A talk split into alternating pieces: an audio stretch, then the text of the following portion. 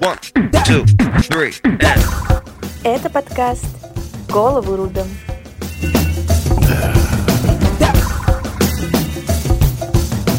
Всем привет! С вами Саша Васаш, и это подкаст «Голову рубим». И сегодня у меня в гостях прекрасный человек и моя хорошая подруга Екатерина Тимошенко. Катя, привет! Как у тебя дела? Рассказывай. Наконец-то, да. Привет, ты сказала, что я твоя подруга. Как это мило. Да, это довольно-таки мило. Сегодня мы с тобой обсудим довольно-таки интересные темы, и темы я выбрала, исходя из, Из той ситуации, в которой мы с тобой... Ну да, исходя из нашей дружбы, если более простым языком. А сегодня мы поговорим именно о твоей профессиональной деятельности. Как ранее ты мне говорила, ты долгое время, а если я не ошибаюсь, 7 лет, правильно? Да, да. Семь лет ты занималась э, такой довольно-таки непростой работой. Это мастер маникюра. Расскажи, пожалуйста, более подробно, как ты решила заняться этим видом деятельности и так далее. Ну, вообще, все началось, получается, мне вот сейчас 21, а начала я Мгм. заниматься ноготочками в 13. А, вот. Но начала я ими заниматься, исходя из того, что а, я видела, что это сейчас становится очень популярным, ну, в 2013 году. Конкретно начался такой некий бум а, делать гель-лак, то есть до этого все делали ак- Да-да-да, ногти. помню такое время. Да, и как раз, ну, типа, начался вот этот гель-лак, а, многие покупали себе вот эти лампы ОФ огромные, которые сушили по 2-3 минуты. Вот. Ну и я, конечно же, смогла раскрутить маму на то, чтобы заказать это все. Вот. И получается, я начала смотреть, ну, видео в ютубчике, как это все делать. А, начала тренироваться на себе, на маме. А, так как я всегда стремилась заработать деньги с самого детства, наверное.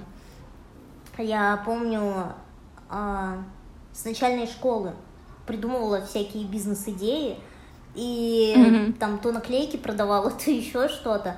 И поэтому это, да, это тоже, знаешь, такая отдельная маленькая история, как я сделала бизнес во втором классе. Вот. На самом деле это типичный, знаешь, российский ребенок. Мне кажется, у всех детей вот наших э, возрастов, это 2000-е года, были какие-то такие идеи в голове, как побольше заработать. А, тогда я задам тебе следующий вопрос. Подскажи, вот ты сказала, что в 2013-м маникюр стал такой э, нишей, которую можно было занять. Я правильно понимаю, что ты все-таки склонялась не к тому, что тебе интересно этим заниматься, а к тому, что на это можно заработать? Или я все-таки не права? А, Нет, ты как раз-таки права. Я больше смотрела как на бизнес-план очередной на Мгм. ногти. То есть не что-то такое, да, как многие. Ой, ногти, это творчество, искусство, и я выражаю себя через маникюр. Нет, у меня это Мгм. было так, что типа, ага, неплохо. Это в меру сложно, но я могу это постичь, и я могу делать на этом хорошие деньги. Вот, то есть так это было. Слушай, ну это довольно-таки кропотливая работа, усердная, и я считаю, лично, да, мое такое субъективное мнение, что лично я бы не смогла, даже сколько бы мне там не платили денег, не смогла бы 7 лет посвятить тому, чтобы я занималась делом, которое не приносит мне удовольствия. Может быть, все-таки какое-то удовлетворение внутреннее ты получала от своей деятельности? А, ну, на самом деле, может быть, в самом начале, в год. То есть, когда у тебя были искры в глазах э, по поводу того, что ты будешь зарабатывать деньги? Или, или просто тебе было интересно что-то, ну, чему-то научиться? Это все равно было отчасти интересно. То есть а, мне нравилось, когда ну, ко мне приходят ногти, да, там а, налипшая кутикула, там они такие в не очень хорошем состоянии. И я такая все это очищаю, делаю красоту, выравнивание, о боже мой. А потом эти ноготочки обхватывают какой-нибудь бокал красивый. У тебя какой-то внутренний перфекционизм был рад, мне кажется, Да. просто что ты делала идеальные ногти. Да, да. Но это, это классно на самом деле, но вообще к чему я с тобой завела этот диалог? Э, просто, чтобы вы понимали, дорогие слушатели, и я, и Катя, сейчас мы работаем в одной сфере. Ну, грубо говоря, мы коллеги, окей. Мгм. Так вот, э, недавно, да, я узнала, что Катя занималась 7 лет э, мастером маникюра. Также это называется, как более корректно, Катя.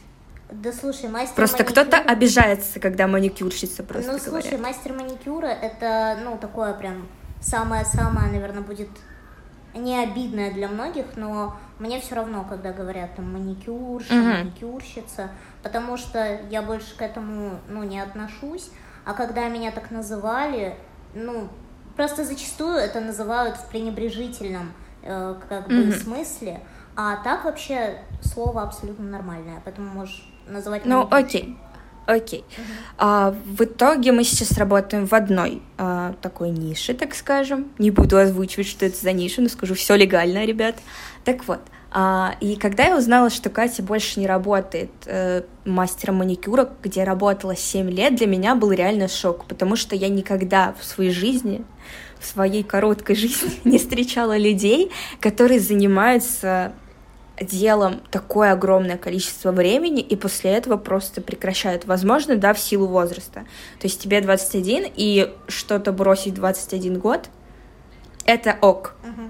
Но что-то бросить там условно в 40 лет, для кого-то это будет не ок, для кого-то это будет ок, это уже сугубо лично, но для меня это правда был шок. И мне интересно, почему ты решила сказать себе все, стоп, я не хочу больше этим заниматься? Ты окончательно перегорела или какие вообще возникают мысли у человека, когда он заканчивает то дело, которым он занимался, ну, довольно-таки огромную часть своей жизни, учитывая, что тебе 21 год, 7 лет, это, ну, такая Мгм. половина, можно сказать. Ну да, да. Ну слушай, на самом деле э, все эти годы, когда я занималась ногтями, это было, это было, знаешь, не то время, когда ты получаешь постоянно какое-то удовольствие, достаточно денег, да. То есть это всегда было как-то напряженно. То есть постоянно это был какой-то, ну, некий стресс. То есть Мгм. благодаря этому я не могла сама себя обеспечить полностью, да. Я не могла м, прийти к тому, что мне нужно было. И то есть я переступала через себя, когда вот хотела бросить. Я хотела бросить и через год, и через три года, и через пять лет. И несколько раз я бросала, но заставляла себя, возвращалась к этому снова, потому что я не могу просто без работы какой-то в принципе быть. Мгм. Вот, а это хоть какая-то была работа. И поэтому я себя пересиливала и продолжала этим заниматься. Но когда я открыла свою студию, я Студия маникюра, правильно? Да, да. То есть это была прям полностью твоя студия. Ну смотри, это в каком формате было? Э, Это был такой кабинет, да, в торговом комплексе. Вот. Он был обустроен полностью под маникюр. Я была один мастер маникюра, и у меня был еще бровист. И у меня такая была небольшая студия своя. Кстати, это очень частая тема в маленьких городах. Возможно, кто-то, если сейчас из Москвы нас слушает, такой думает, что за прикол. Но в маленьких городах это прям частая тема, и это считается довольно-таки супер. Мгм, Да. Не знаю, как у вас. А, да, в маленьких городах, в принципе, многие так работают, ну, прям большинство. То есть э, конкретно там большие студии и какие-то салоны, ну, их не так много, как вот таких небольших студий. И... Так Мгм. вот, Кать, и к чему ты ведешь все это? Ну, к тому, Потому что ты бросила. в какой период поняла? Да, А. в какой период ты поняла, что нужно бросать? Я поняла это вот буквально там, ну, больше года назад, чуть больше года назад, Мгм. а, когда просто клиентов, их становилось больше-больше, но я понимала, что я не вывожу, у меня не хватает на это сил, а, мне тяжело морально работать вот так с людьми, тем более это сфера красоты, там очень сложно, да и в принципе с людьми сложно работать, думаю, ты меня понимаешь абсолютно. Конечно. А, И мне становилось сложнее, сложнее, сложнее, и у меня еще возникали какие-то конфликтные ситуации с девочкой, которая вот у меня работала, да, бровистом. И то есть э, это не давало такого развития, как я хотела. То есть оно, ну, вроде и побольше клиентов, но не с такой скоростью, как мне хотелось бы это все развивалось. И, в общем, Мгм. я чувствовала себя как не в своей тарелке все эти семь лет. То есть, это знаешь, вот как будто это вот что-то не твое, а ты все равно туда ломишься, ломишься, ломишься, Да, да, но да. это не твое, и у тебя ничего не получается. Мне уже просто Да, я надоело. понимаю, о чем ты говоришь. Да, и я решила, что все хватит. Я перестала снимать этот кабинет, распродала всю оттуда мебель и Мгм. прекратила полностью какие-либо отношения с э, ногтевым сервисом. Это на самом деле очень крутая история, но вообще в чем смысл сегодняшнего подкаста нашего с тобой? А, В России очень распространенная тема работать там, где ты не хочешь, заниматься тем, что ты не любишь, быть не в своей тарелке. Мне кажется, наверное, 50% россиян а, находятся там, где не хотят быть. Да, честно говоря, я работаю там, где я не хочу работать. Возможно, и ты сейчас работаешь там, где ты не хочешь работать. Слушай, Но да, это- но все равно там, где вот я сейчас работаю, это гораздо лучше, чем было до этого, потому что я получаю... Потому что есть э, какое-то развитие, либо в теории оно может быть.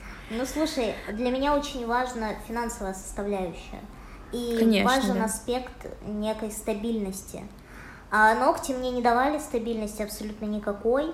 А вот где я сейчас работаю, у меня есть а, хоть какая-то стабильность, у меня есть заработок, то есть у меня есть, а, как сказать, у меня есть четкий план а, действий, которому, если я буду следовать, я знаю, что приду к определенному результату. А в ногтях этого не было. Я пыталась и ту стратегию применять, и другую, ничего не помогало. И от этого опускались Слушай, руки. ну вот э, давай, может быть, кто-то сейчас слушаешь, э, слушает наш подкаст и задается вопросом, что, блин, я там работаю условно 10 лет на заводе, я хочу бросить, но я как раз-таки цепляюсь, да, за эту стабильность, но моя душа настолько не на своем ме- месте, мне настолько плохо, я хочу это бросить, и я просто не могу этого сделать. Вот как человеку понять, что путей настолько много, вариантов в жизни столько много, как не бояться. То есть я тоже страдаю этой проблемой. Мгм. Я, возможно, хочу, да, уйти на другую работу, но у меня, у меня есть такая любимая фраза, я, наверное, ее уже где-то говорила, что страх убивает разум. Это фраза, точнее, цитата из книги Дюна.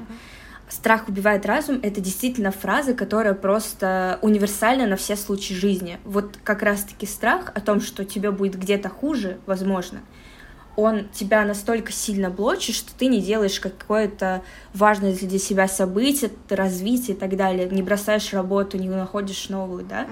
А, Все, очень много людей, точнее, за это цепляются, боятся просто уйти с нелюбимой работы, потому что, возможно, боятся потерять стабильность, возможно, боятся потерять А, просто доход, остаться слушай, без денег. Ну, тогда все это приводит только к одному. Это приводит к стагнации.